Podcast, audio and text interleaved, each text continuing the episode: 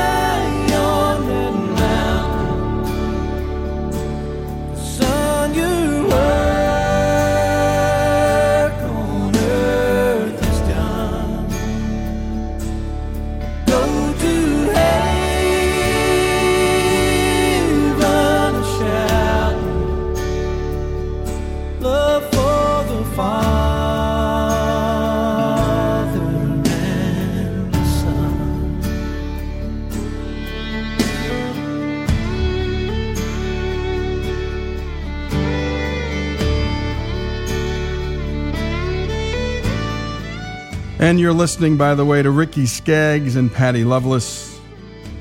Gill's older brother Bob died of a heart attack in 1993.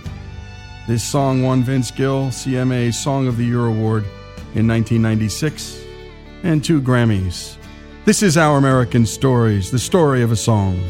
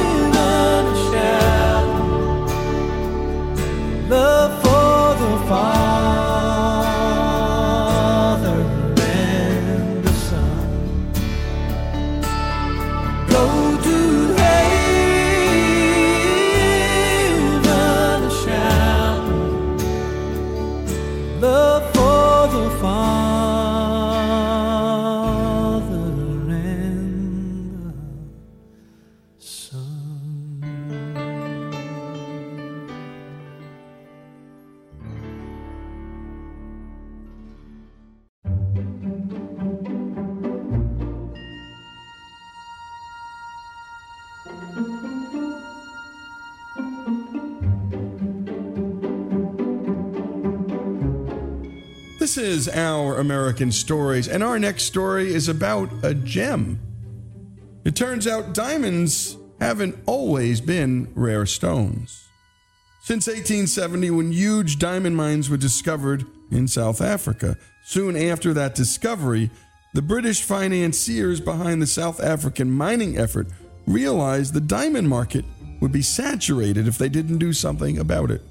So in 1888, they set two audacious goals. One, monopolize diamond prices by creating De Beers mines. De Beers would then be able to stabilize the market by creating both the supply and the demand for diamonds worldwide.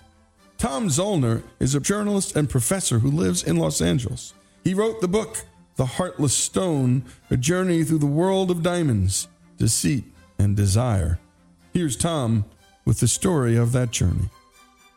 My name is Tom Zoellner, and when I was 32 years old, I entered into what is a fairly common rite of passage for a man in America. I asked somebody to marry me, and I gave her a diamond engagement ring because that's just what you were supposed to do. And I knew very little about diamonds. Um, I studied up on it as best I could uh, which wasn't very deep. Um, and I learned that there's this tradition out there that you're supposed to spend two months of your salary as a benchmark, sort of a sliding scale for uh, what's expected. And I wanted to do what was expected. So um, I figured out what I could afford, and uh, I bought a, uh, her name is Anne, was Anne. I bought her a diamond ring. Uh, I say was because the engagement broke up, and I was uh, made the owner of a used diamond ring.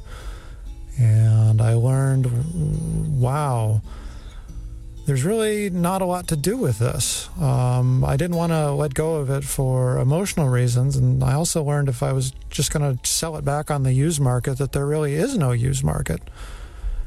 And as the ring just sort of sat there in the back of my closet, I began to wonder more and more about it. And it might have been a way of channeling the grief over the lost relationship, but I began to look into diamonds in a way that was a little bit deeper and a little bit different than.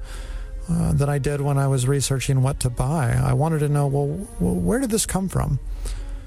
And so this took me on uh, what you might call a quest. It lasted for 18 months, and in that time, I went to 16 different countries on the globe to try and understand where diamonds come from and why we hunger for them.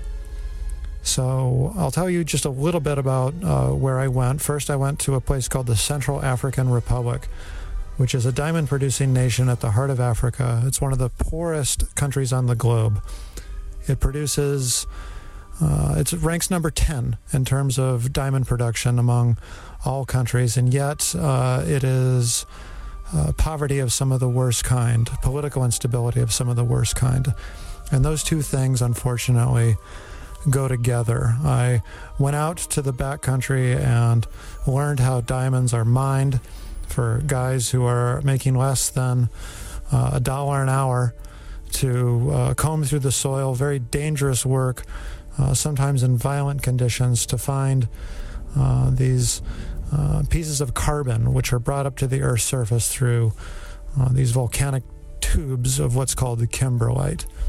And so you find them in the river bottoms. It's some of the most primitive mining imaginable. And uh, some of these diamonds, emerging from such miserable conditions, still find their way to uh, the U.S. market. Uh, I went to Angola, another nation in Africa, of course, which has been racked with.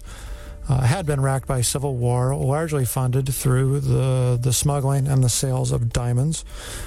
I went to India, which is the headquarters, uh, the the state, the Indian state of Gujarat, uh, polishes the majority of diamonds uh, in the world, and I saw the conditions in some of these factories where child labor is used to uh, get the diamonds into the glittery shape that uh, Westerners have expected.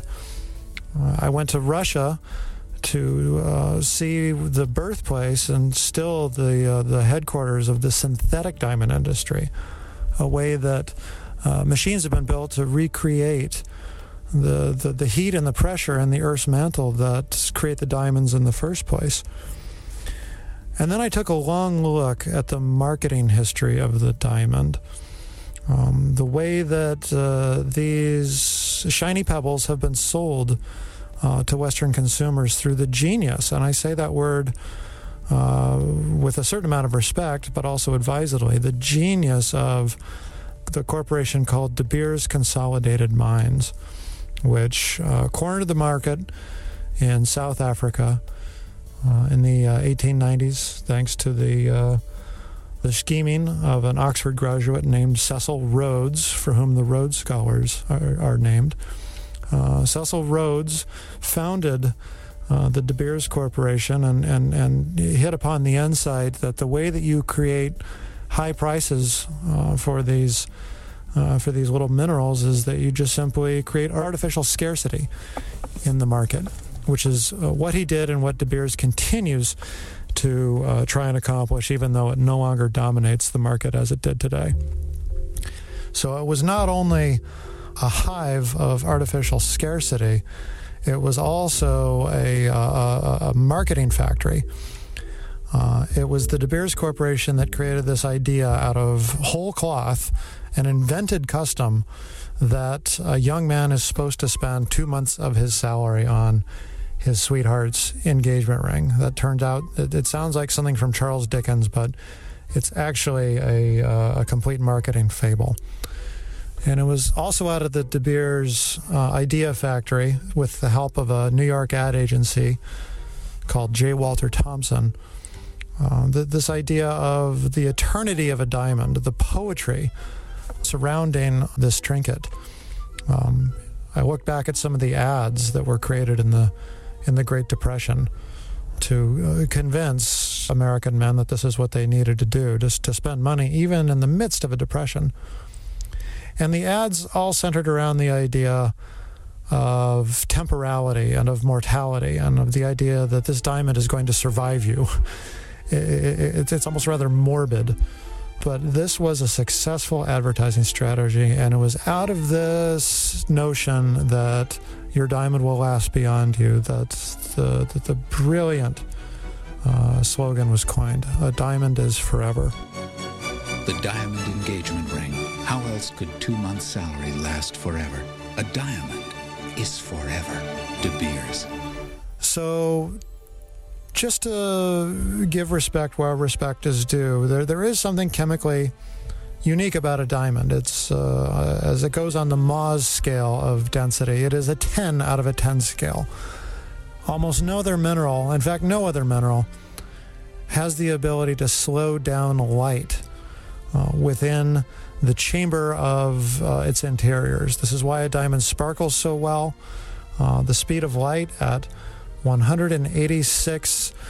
186,000 miles per second is slowed down to 77,000 miles per second within a diamond, which is why it sparkles. And when you polish it in a particular configuration, the uh, the effect is, is, is, is really dazzling. I'm, I, I have no issue with that. Um, but to slow down the light um, in some ways is a metaphor for the diamond itself. It is a uh, a chamber of slow light and emptiness because at the heart of the diamond, which was my conclusion, is mythology. The mythology that society has spun around it and the individual mythologies that we put around diamonds. The story we tell about them, which is, in fact, in its most prominent feature, the story of our engagement, the story of our marriage, one of the most mysterious uh, and frightening uh, and lovely and potentially heartbreaking things that we get to do. Uh, the genius of De Beers and the diamond industry was that it was able to set up a toll booth uh, right at the entrance to this adventure. And this, for me, is the true legacy of the diamond. And at the heart of the, the book uh, that I wrote called The Heartless Stone. And you've been listening to Tom Zoellner, journalist and professor who lives in Los Angeles. His book, The Heartless Stone, my goodness, go to Amazon and get it, or the usual suspects. Heck, go to a bookstore too. And by the way, what a story he told. And we all know, especially we men who've done this, gone and bought that diamond and coughed up that two months worth of pay, thinking, how did we get roped into this? Not the marriage, not the engagement, but that two months of pay thing. But we all do it if we have any sense about us. What a work of marketing by De Beers and by J. Walter Thompson. A diamond is forever. And as our writer and storyteller told us, that diamond is a toll booth at the entrance of the most important relationship in our lives marriage, that mysterious, lovely, and often heartbreaking relationship. Tom Zoellner's story, the story of the diamond, here on Our American Story.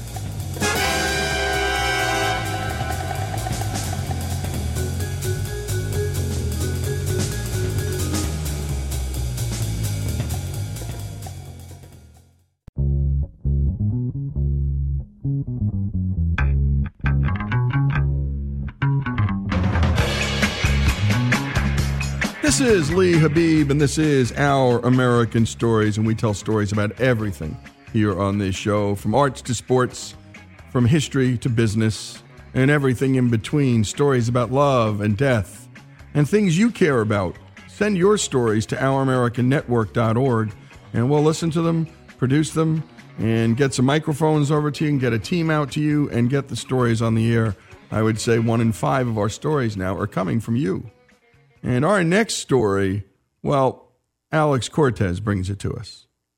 Here's an unusual college president. Look, I was all over the place. We served in Germany, in Korea. I was in the 101st Airborne Division when we went into Iraq in 03 as one of the first groups across the border after shock and awe. I served a year in Afghanistan managing construction in, in Bagram for a year. The Army gave me more than I ever could have given it. Mike Rounds is an unusual college president of an equally unusual college.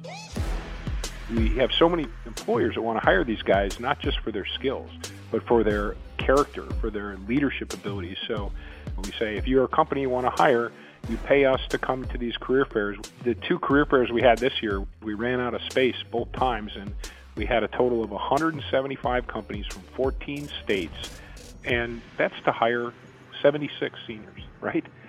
So that's crazy. I mean, there's no other school in the country that can say we have almost twice as many employers paying money to try to come and hire these guys than we have students. And it's a trade school. Williamson College of the Trades. In today's culture, it's become, well, you know, um, if I don't want to take advanced placement philosophy, write essays that are going to get me into, you know, Harvard, well, if I tell a counselor that I'd rather work with wood, now I get treated a certain way that isn't always very good. You're a vo-tech kid. You're, not motivated. For our guys, they like to work with their hands. So they like the idea of working with wood or being outside or building something or fixing something. And so looking at that young man and saying, look, your abilities, desire, skills, interest in working with your hands is nothing to be ashamed of. In fact, we need guys like you. Our two oldest sons graduated from Princeton, and I tell people this all the time. I mean, great school, but I don't believe that they had all the Princeton graduates multiplied by 1.5 or 1.7 companies competing to hire those people. They just didn't. And I don't think there's anyone else in the country that can claim that. But we have it right here twice a year. You can come see it for yourself. And these kids with two job offers on average went to a college that's free, if you can believe that. It was founded by an awesome dude named Isaiah Williamson to be free. Vision of a philanthropist, a Quaker here in Philadelphia he was a very wealthy man and um, but also very frugal and who said, I see these poor young men on the streets with no future and I want to build a school where free of charge they can get training in a trade and an education, moral and religious, and exercise and recreation to become useful, respected members of society. When he passed away, he left a million dollars to endow the school and a million to build it. So for 130 years, it's been doing that. And so it's still Every student that attends here is completely funded room, board, and tuition. Outside of a few student fees that equate to probably less than $2,000 over the three years that they're here, everything is provided for them. And they're all young men from some pretty extreme need. We have over 400 applicants for only 100 spots, so we focus on the young men that first have the capability and the desire to go through this challenging program, but then the next default goes back to who has the most financial need. And that's the neat part of it. It's run really like a military academy. Early morning, they're up, they clean their room and their common areas. They come out in front of the flagpole, 7:15, and they stand at attention and watch the flag go up and get inspected for their appearance and breakfast and chapel. And we pack their day full of class and shop and activities. So it's an intense environment. They have to be clean shaven. The first two years, the senior year, they're allowed to have a, uh, a neatly trimmed beard or mustache, but that's part of the inspection in the morning. Their shoe shine. Do they look presentable? They have clean clothes on. They're all in coat and tie. Well, you can imagine that, you know, most of the kids that come here have never owned a coat and tie. So we actually have a clothes closet. People donate gently used coats, suits, shoes, belts. And so that's what the guys wear. Every day when they come to lineup and every meal, they're in coat and tie and then when they go to the shop, they change into their shop clothes. But that that's another unique part of Williamson, I guess. But why wear a coat and tie at all? I mean, it's not the uniform for most trade jobs. It's interesting. Where did that idea come from? It's kind of been here forever. One of the reasons was that when Mr. Williamson wrote his deed of trust, he designated a board of trustees, and on that board of trustees was a guy named John Wanamaker. And John Wanamaker's famous store in Philadelphia, for many, many years, they would go down to Wanamaker's store and they would fit them with two suits. And it was always part of the culture here. Years later, that dried up, but then the idea of continuing to have them in coat and tie. And just to give you an idea, last year's freshman class, when we averaged the family's taxable income per family member. It came out to $4,200. So very few of them have owned a coat and tie. And we don't have a uniform factory putting them in a uniform, but to say this is our standard and we recognize that you probably we don't have the means to acquire that stuff, so that's why we run the clothes closet. And I really think that it changes even subconsciously how they view themselves. And I think they really feel like they're part of something special, maybe for the first time in their lives. And it's how they carry themselves, how they think of themselves is all part of that. And I think having them dress the way we have them dress and groomed the way that they groom is all part of building that confidence in themselves. Is zero tolerance for drugs and alcohol. So, I mean, one offense, you're out. As a Catholic, hearing that was painful. I'm Catholic too, and I I'm a I'm a social drinker. I like beer, but I always tell them the story that hey, I was a lieutenant colonel in Afghanistan for a year, and general order number one was no alcohol, and I like beer and I like to drink socially, but I knew the rule was the rule, and I didn't argue with it. Say, oh, I'm a colonel, I shouldn't have to do that, or I I just said that's the rule. It's very clear, and you have to make a decision. You know, are you, you gonna are you gonna chance it, or are you gonna not do it? The only sure way to not get something to happen is to avoid it. And you know, as you transition from being a high school student to being a, a grown man who's starting to make decisions about the, your future, you need to put yourself with the kind of people that are making better decisions than that. It is strict, but for a lot of these guys, the discipline and structure is what sets them apart when the employers come. The day of the career fair, all you got to do is just walk through the gym and ask these companies, "You're here from Kentucky, California why? What do you? And they will tell you exactly why they come and try to hire Williamson guys. It has as much to do with the discipline and character pieces of these guys as it does to do with the specific skills they may have been trained in in their individual program. Here's one Williamson student on the day of his graduation. I had eight job offers when I took the one I have now, and they're still rolling in. I got a phone call yesterday for another one. How many college graduates have employers actively seeking them for employment. And I think that's one thing about this place. Like, besides everything else that this place has to offer, you will graduate with a job, guaranteed. If you want it, you got it. And we're going to continue with this story after a commercial break. And it came to us from one of our friends in Grand Rapids, Michigan. And his name's Mark Murray, and he told us about Williamson College of the Trades, and we jumped right on it and some folks from there have visited Williamson and are now looking to bring its model to their community with a Catholic trade school called Harmel. Your community can do this too, by the way, and that's why we bring you these stories. Stories have a tremendous imitative power. And just shipping our kids off to college to accumulate debt with no discernible skills after just can't continue. And we keep hearing this from our listeners that this is such a big concern of theirs.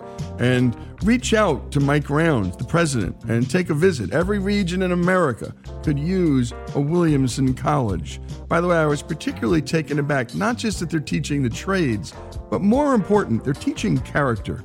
That suit thing is great. And I love it when Mr. Round said it changes how these kids view themselves, how they carry themselves and how they think of themselves. And when we come back, more of this remarkable story of Williamson College of the Trades with Mike Rounds, the president. This is Our American Stories.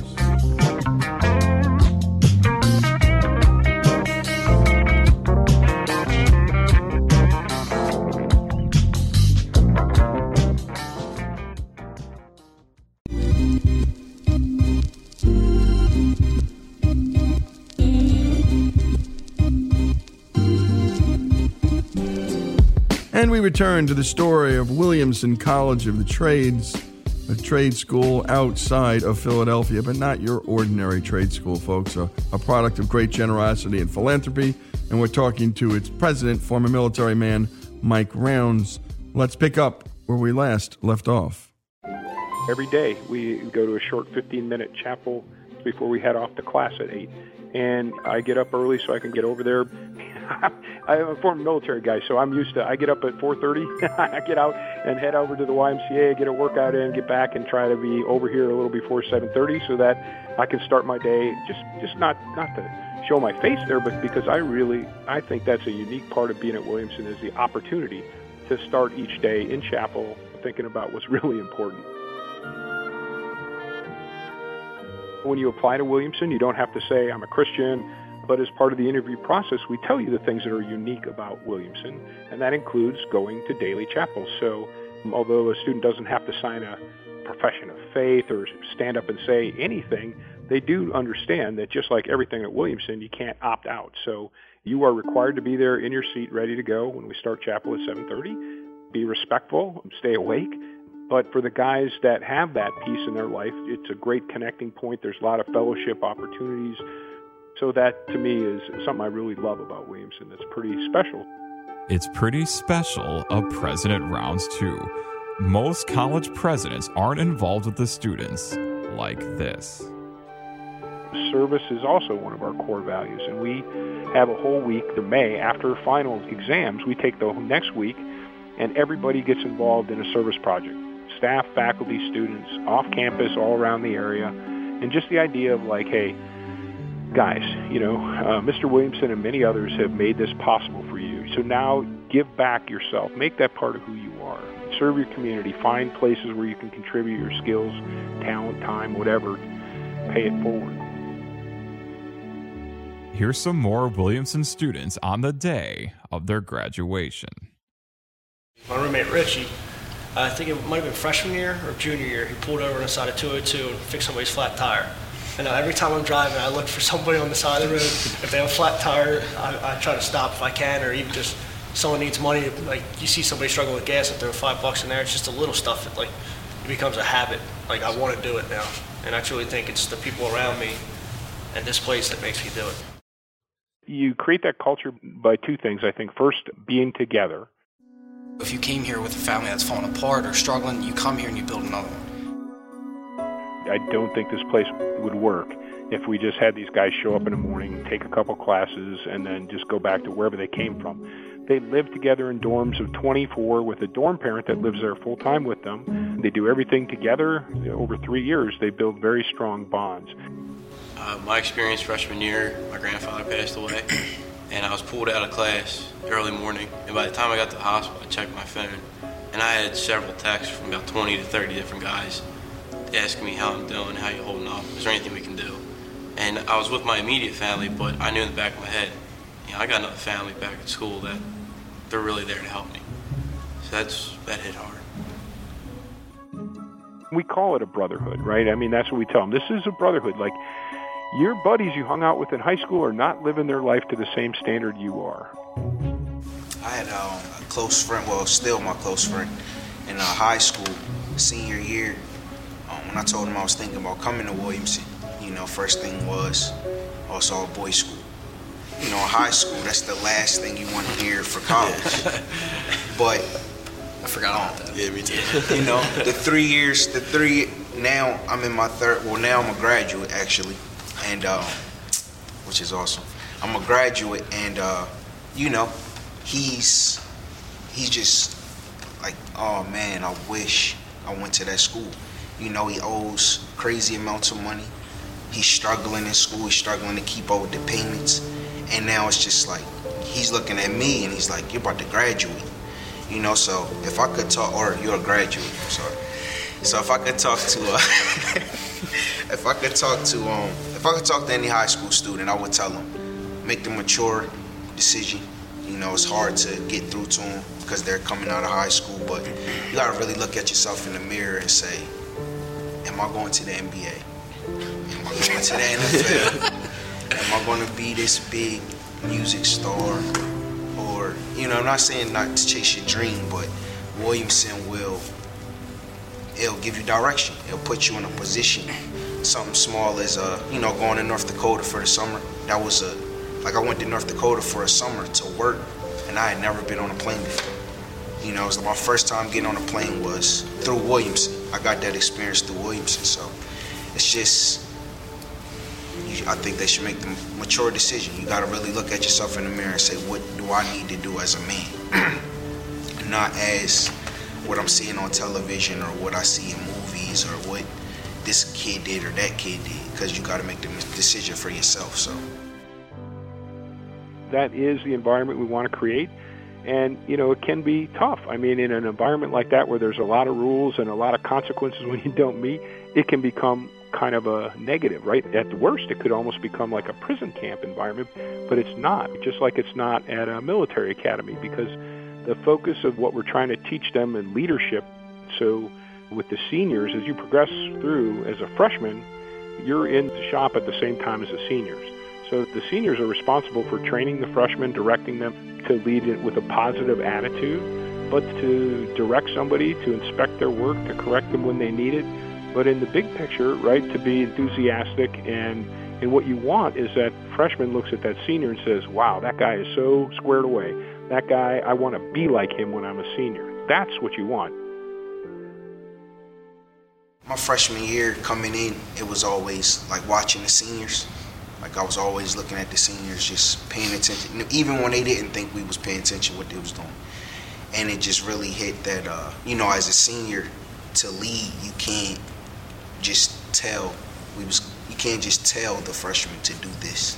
You have to tell them to do this, and then they have to see you doing what you told them to do on a daily basis. And that's uh, you know, that's something. That's one of the core values that stuck with me too. Integrity. Any any leader can lead through fear and intimidation and being negative. That's a way to get somebody to do something. But when you lead by example and are a role model and inspire and motivate, then people will run through walls for you. And that's the culture we're trying to build here at Williamson as we train our students through a three-year leadership program that culminates in them basically being in charge in the shops and working with the freshmen. We have five of our trustees. It's kind of neat. We have 20 trustees, 10 that are just love our mission, have no connection to it family-wise, five that are sons of graduates, right? Their dads came here. They didn't go here, but because their dads did, they were very successful and they had other opportunities and they themselves were successful. But they say that Williamson altered the path of my whole family by my dad coming here. And then five that are graduates, including our chairman, who is Bill Bonneberger, was a brick mason from Tamaqua, coal country, and came here and went to work for Toll Brothers for six years and met his wife there. And the two of them decided to quit and start their own home building company. And they're now like the 10th largest home builder in the Philadelphia area, right? And then Art Lalo is class of 79 PhD. Art Lalo, he it is a great story too because he he was a he was a machinist and he he's sitting in the last week of class before graduation at the time and the Boeing guy comes in and says who wants to work for Boeing and Art's like hmm, that sounds like a good company I'll, and his hand and the guy took down a name and said all right show up Monday at this gate come in blah blah blah do this and, and he walks out of the room and Art said uh, told the shop instructor, so is that the interview Monday? He goes, no, that was the interview. He's expecting you to start work Monday at Boeing. So, so Art graduated Saturday, went to work for Boeing. He's still working there 32 years later. He went to night school on Boeing's dime for 22 years. He got a bachelor's, two masters, and a PhD, and is an adjunct professor at Widener in addition to being a senior project manager.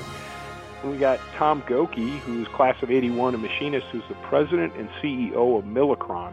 And Milacron's headquartered in Cincinnati has, I think, 7,500 employees worldwide, and he's president and CEO. And then John Barnes, power plant class of 84, is the COO of Exelon. And Exelon is a monstrous company, but he's the COO, right? So all those guys can stand in front of our students and say, hey, I started just like you, and the things they're teaching at Williamson will give you the tools to be as successful or more successful than, than I have been. So it's up to you again, it's about them coming in here with little confidence and then seeing as they build their own confidence and seeing the opportunities. It's a neat thing to see. Uh, you're literally breaking a cycle of poverty for most of these kids. And great job as always to Alex, who brings us such interesting stories. And this is a great one, folks. And again, you know, we hope people will copy this. If you've got some net worth or know somebody who does in your community, my goodness, take a visit to this remarkable school, Williamson College of the Trades. And Mike Rounds would be happy to hear you. And if you're listening and you want to just send a donation, well, Williamson College of the Trades, Google it, send a check. Your money will go to good use. You heard it in the voices of those young folks. By the way, Dr. Jack Templeton of the Templeton Foundation got to know Williamson and his foundation. He wondered whether they were actually getting the results that they thought they were, so he commissioned a three year, multi million dollar project with Tufts University to study Williamson and a few other comparable schools and found that on average, Williamson was just killing it. Their students scored higher on character attributes like reliability, excellence, competence, and connection to other students. And my goodness, these are big deals. Tufts also concluded that Williamson's system of structure and rules and its brotherhood environment were very important to the cultivation of the character we just talked about. This is Our American Stories, the story of Mike Rounds, the story of Williamson College of the Trades, and in the end, the story of American generosity. Here on Our American Stories.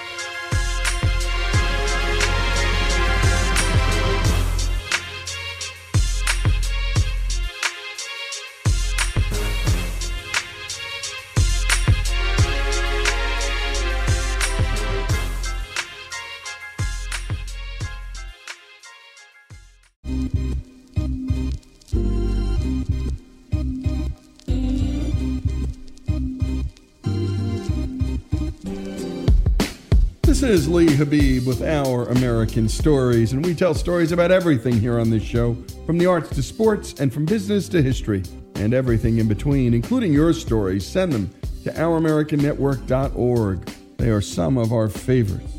And now it's time for another powerful story from our friend Jay Moore. Jay is a retired history teacher from Abilene, Texas, who's known for hosting presentations about his city's history to over 900 fellow citizens that show up for them. And by the way, I believe every town's got a resident storyteller. And if you know that person, if you have a Jay Moore in your town, send them our way. Again, send them to OurAmericanNetwork.org. And today, Jay brings us the story of two American heroes from West Texas. Take it away, Jay. Every town has its unique vocabulary, a local lexicon. Those words and phrases which are understood in that place, but often don't carry much meaning past the city limits. And in my West Texas hometown, if someone says Dyess, well, you know what they mean. That's Dyess spelled with a capital D, D Y E S S. Everyone knows that you're referring to the big Air Force base that calls Abilene, Texas home. And Abilenians are proud of the base. When we hear Dyess, it evokes a mental picture of those planes and the missions, and of those young men and women who wear Air Force dress blues and battle camouflage and who are serving out there.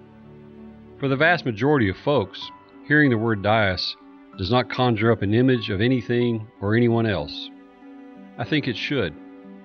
Hearing Dyess should bring to mind a dark haired, Hollywood handsome young man who was from the small nearby town of Albany, Texas, and who lived and breathed.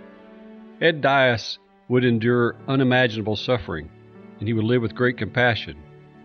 He was a young man, steeled with determination and selflessness, and it would be those very traits that cost him his life. Dyess Air Force Base nearly bore a different name. In fact, when the months old Abilene Air Force Base was renamed by the military in 1956, there were scores of suggestions for whom to honor, including Davy Crockett and even Daniel Boone. But one very near possibility was to name it Grimes Air Force Base. Grimes was Rudyard Grimes, and like Dyess, he too was a local boy. He was born in Abilene and stayed here until leaving for college. Grimes and Dyess were contemporaries, born months apart during World War I. Both of them were young men in their 20s during World War II, and both served with valor in the Philippines. Both would be captured, and both forced to endure the Bataan Death March. Two West Texas boys who both suffered a hell half a world from home. One of them would survive, and one of them would not. One set of parents would receive a telegram causing them to collapse into joyous relief and then to rise up and dance in their living room, while two more parents would crumple into an unimaginable, sorrow filled pain and would be forever racked with questions for which there were very few good answers. The father of Rudyard Grimes was long and lean, and many thought that Frank Grimes looked a bit like Ichabod Crane, and even today the shadow of Frank Grimes in Abilene remains bright and wide, although it's been nearly 60 years since he passed away. For more than 40 years, Frank Grimes was the editor of our newspaper, the Abilene Reporter News, and his ability to speak through the written word caused many people to feel a personal connection to a man that they never actually met. His life was filled with contrasts. Frank Grimes was scholarly and highly educated, but it was a self education, as he dropped out of school in the eighth grade. He was a voracious reader, and if he wasn't at home or at work, he could usually be found at the city library. And although he was quiet in public, his written words were a daily part of life for tens of thousands living in West Texas. Frank had arrived in Abilene in 1914 when he was just 23, and he joined a staff of just two news writers. Within a few years, he was named the editor in charge, and as such, he turned out an astonishing amount of work. He had a real knack for clearing out the clutter and the underbrush of complex issues. He presented clear and concise and even whimsical opinions on subjects that ranged from war and politics to the weatherman's forecast and pumpkin pies, which he detested. Grimes was just a small town editor who daily wrote up to six editorials, and he did so for four decades. He would twice be in the final round for a Pulitzer Prize. Frank was a poet as well, but he held those writings much closer to the vest. In September of 1917, Frank included a short piece in the paper announcing that he and Mrs. Grimes had welcomed a 10 pound baby boy. As a lover of poetry, Frank suggested to his wife that maybe they could name the baby for his most esteemed literary idol, which was Rudyard Kipling. Mrs. Grimes agreed, so Rudyard Kipling Grimes came to live in Abilene, and he would always be referred to as Rudyard. They never shortened it to Rudy. In noting his son's birth, the new dad quoted himself with a wink, writing, He's the finest boy in Abilene.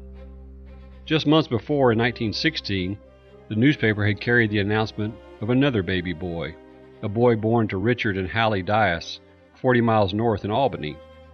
They named their son William Edwin. As a boy, everyone called him Eddie, and later, as a young man, it was shortened to just Ed. By the mid 1930s, Rudyard Grimes had grown to six feet, and he was studying at Abilene High School, where he loved physics and he played in the band. Following graduation, he headed off to Texas A&M, but his plans changed following his freshman year when he received an appointment to attend the academy at West Point. Meanwhile, one county away, Ed Dyess, who also was six feet, spent most days working after school at a gas station. But he also began to slip away to take a few flying lessons from the barnstorming pilots who had dropped in on Albany. When he graduated, he headed to nearby Stephenville and John Tarleton College, and like Grimes, he soon received an appointment, his to the west point of the air, to Kelly Field in San Antonio. Rudyard Grimes and Ed Dyess would share remarkably parallel lives. West Texas boys who wanted to serve their country and who married within months of one another, who both sailed to the Philippines for their first military assignments. And you're listening to Jay Moore telling the tale of two West Texas boys affected by World War II, Ed Dyess and Rudyard Grimes. Their stories continue, and Jay Moore continues here on Our American Stories.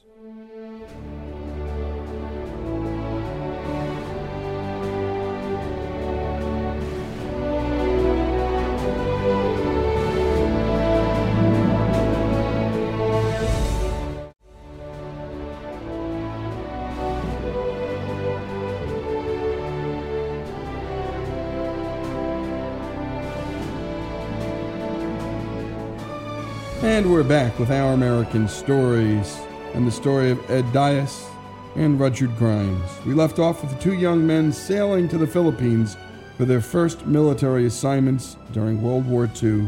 Let's return to Jay Moore for more of their stories. Ed Dyess bid his parents goodbye in 1940, while Rudyard left home a few months earlier. Frank Grimes saw his finest Abilene boy off at the Abilene train station, where they stoically shook hands, and Frank wished his son a bon voyage. Dyess and Grimes crossed the Pacific, and each came to a place where they would rise to their formidable occasions, and where both would present their dauntless courage and a selfless enterprise.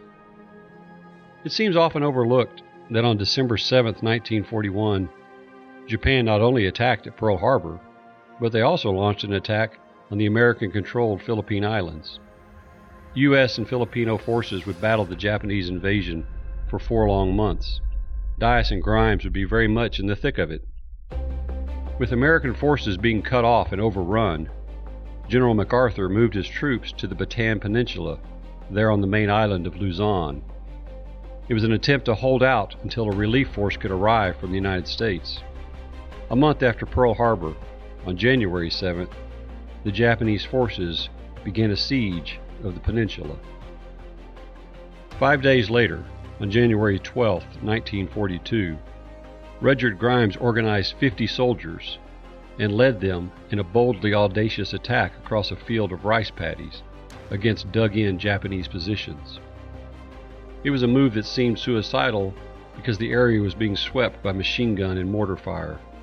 But Grimes placed himself at the head of the group, and in an effort so heroic that it would later earn him the nation's second highest medal for military valor, the Distinguished Service Cross, Grimes succeeded in routing the enemy and restoring the main line of resistance.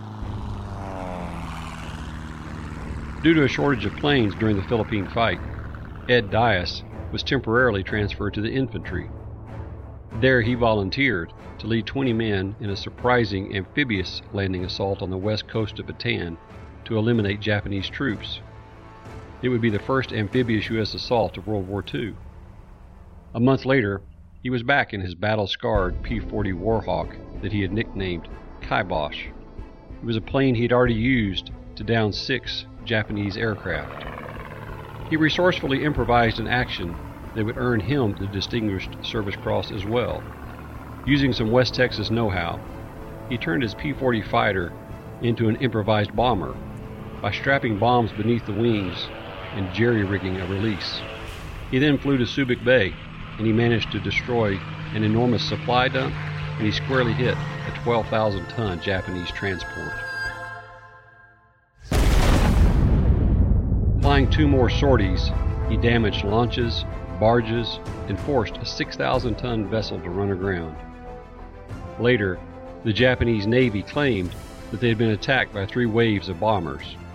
In fact, it was just a few fighter planes and a good looking kid from Albany, Texas. While the fight for Bataan raged, a radiogram arrived in Abilene from Grimes.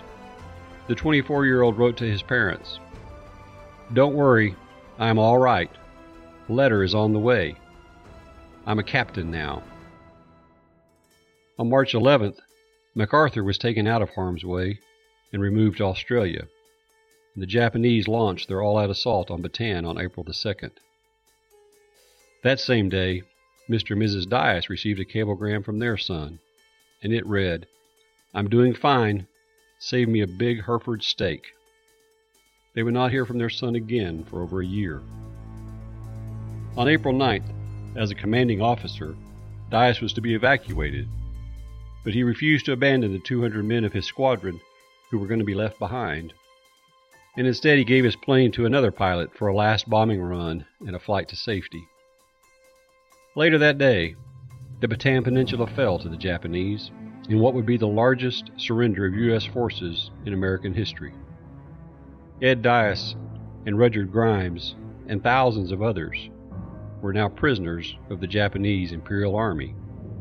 They were captured north of Mariveles, and the next morning, they and some 70,000 other captives were forced to march. They would walk more than 60 miles north to prison camps in a miserably unforgiving heat. Hundreds of them would die along the way, and some were killed just for failing to keep up. The infamous trek has become synonymous with savagery, but also with American and Filipino determination. The Bataan Death March would later be judged as a war crime. Somehow, Ed Dyess and Rudyard Grimes survived that brutal odyssey.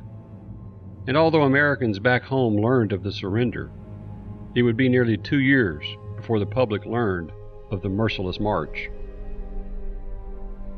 Shortly after the surrender, it was announced in Washington that nothing could be done for the American fighting men captured on Bataan. But in Albany, Richard Dyess and his fellow townsmen refused to take that news sitting down. And Mr. Dyess suggested to a group of Albany men, You know, there's one sure way we can go in there and get Ed. If we can get a submarine close by, maybe he can get to it. Dyess even wrote to MacArthur with that suggestion, and the general replied, but noted that there were many difficulties.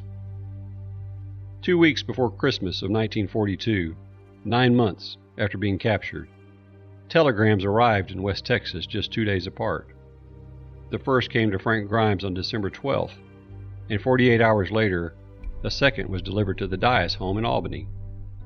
And both telegrams read the same. Both confirmed what each family suspected. Your son, Captain Rudyard K. Grimes.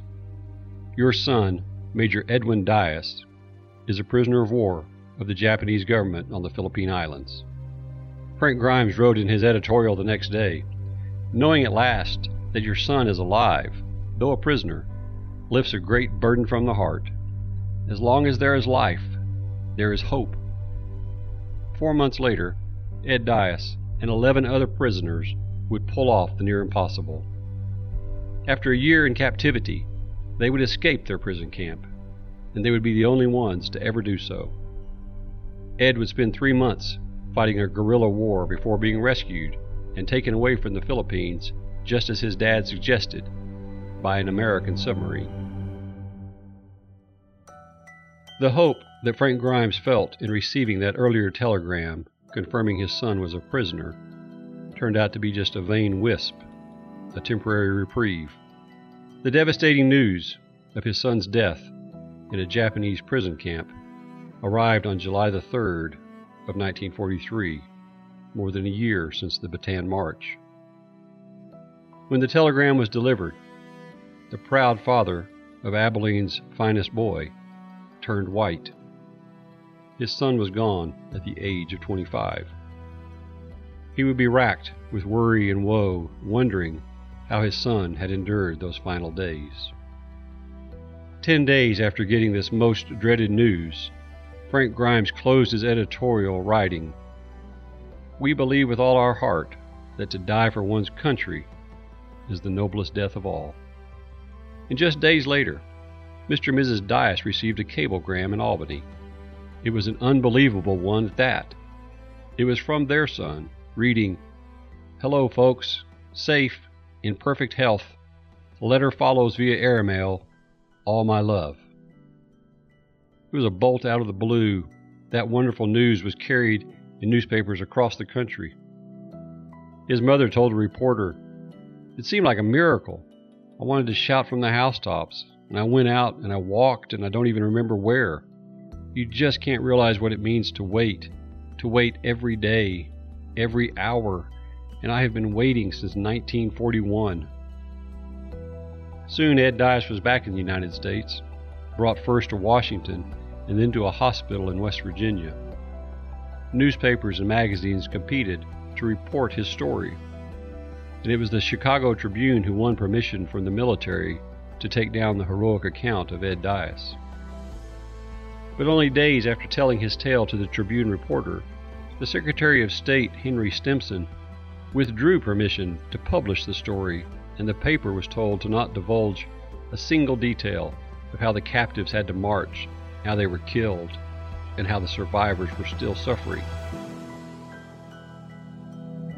And you've been listening to Jay Moore telling the remarkable story of two West Texas men and their service to the country and the loss of one life and the survival of another, the reaction of those two families, and the reaction of the town and the community.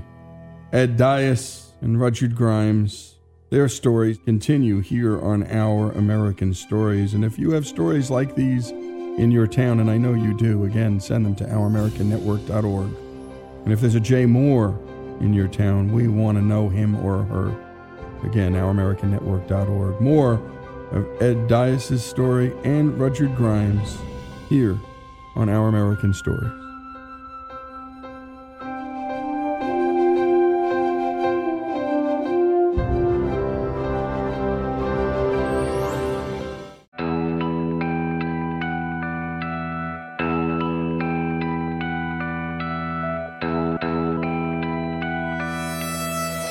We continue with Our American Stories and Ed Dyess and Rudyard Grimes stories. The two young men were captured by the Japanese in the Philippines and part of the horrific Bataan Death March during World War II.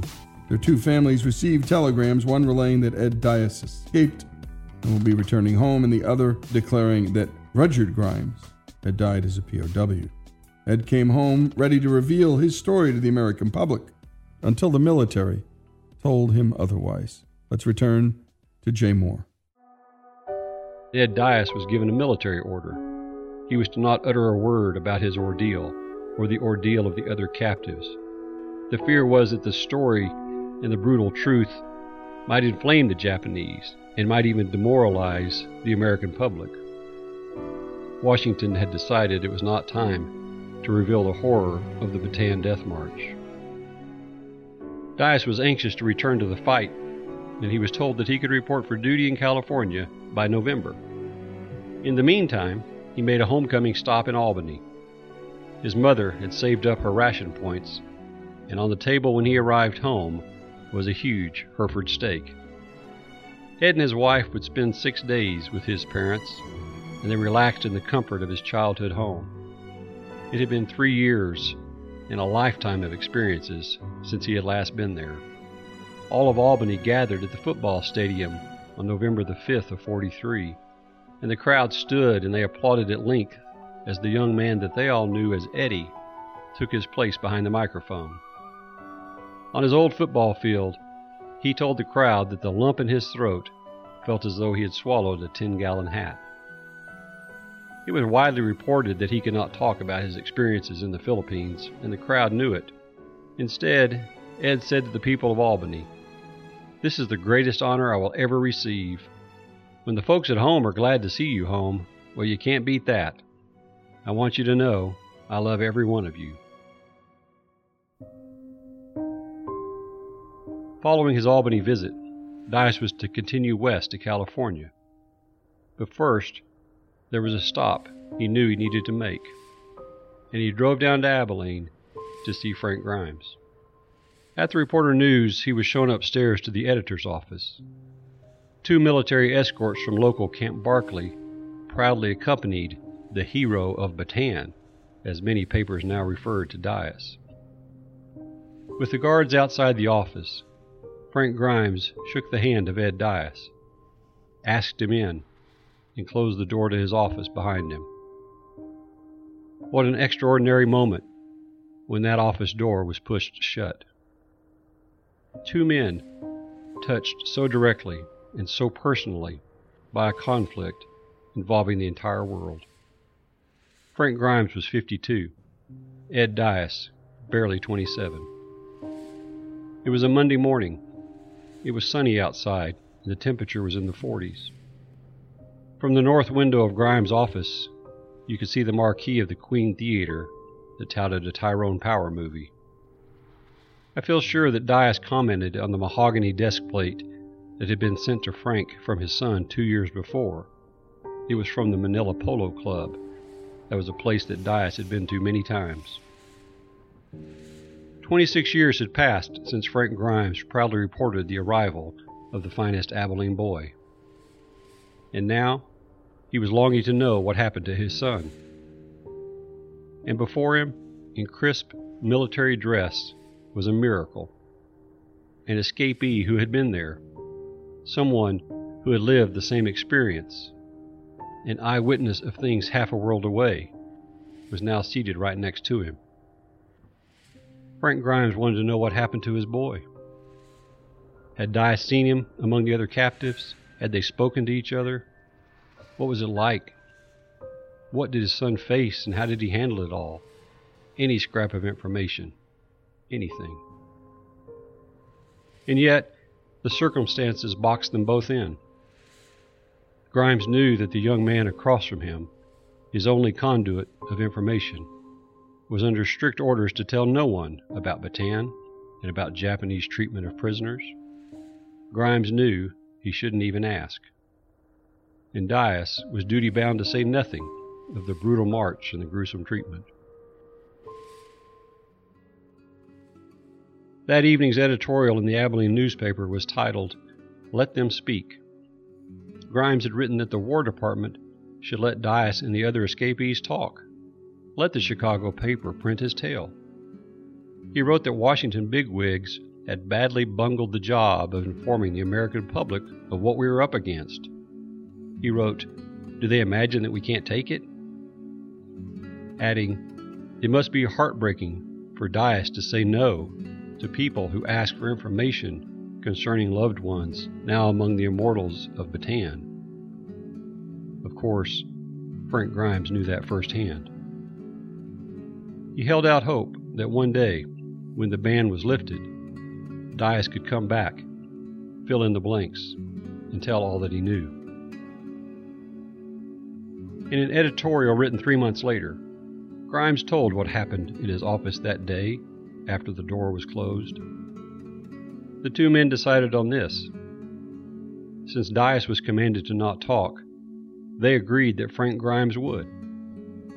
And using his imagination and from his tormenting nightmares, he would describe the last days of Bataan, as he had over and over envisioned them to be, as he felt it must have been for the sick and the starving prisoners, and as he imagined the difficulties faced by his own son and what it took to endure it all. Grimes later recalled, I described how those boys must have hoped in vain for relief, how they must have fought with every ounce of their waning strength, and how they gave up only when human flesh could take no more, how they had to suffer the anger fueled indignities from the enemy and the inhuman brutality that no normal mentality could even conceive of. When he finished his pain filled description of what he imagined had happened to his son, the two men sat in a momentary silence. And then Frank Grimes looked into the eyes of Ed Dyess and softly asked, Was it something like that? The boy from Albany grimly and softly answered, Yes. Grimes wrote, I knew from the way he said it that my imagination had been inadequate. And the beauty of radio is that you can draw a picture for yourself of what that scene looked like in that office between that father and that soldier. And the soldier wanting so desperately to share with the dad the story of how his son died and the circumstances under which his son died. The military had its objective, and it's an understandable one. The father had his, and the son, well, we wanted to know more.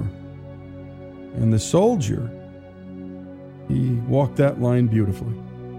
He both obeyed the military order and respected the father's wishes. And the idea of using his imagination, as grim as that must have been, to try and conjure up in your own mind the circumstances that led to your own son's death and the brutal circumstances. Much has been written about the brutality, the savagery of the Japanese against our men and women as prisoners of war. And it was savage treatment.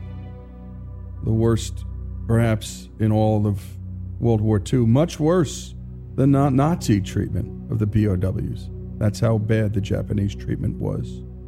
When we come back, we continue this remarkable story Ed Dyess' story, Rudyard Grimes' story, and Frank Grimes, too, and all of the families around this, because this story affected many, many people.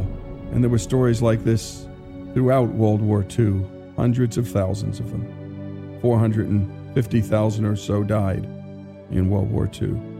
When we come back, more of this remarkable story, this great West Texas story, here on Our American Stories.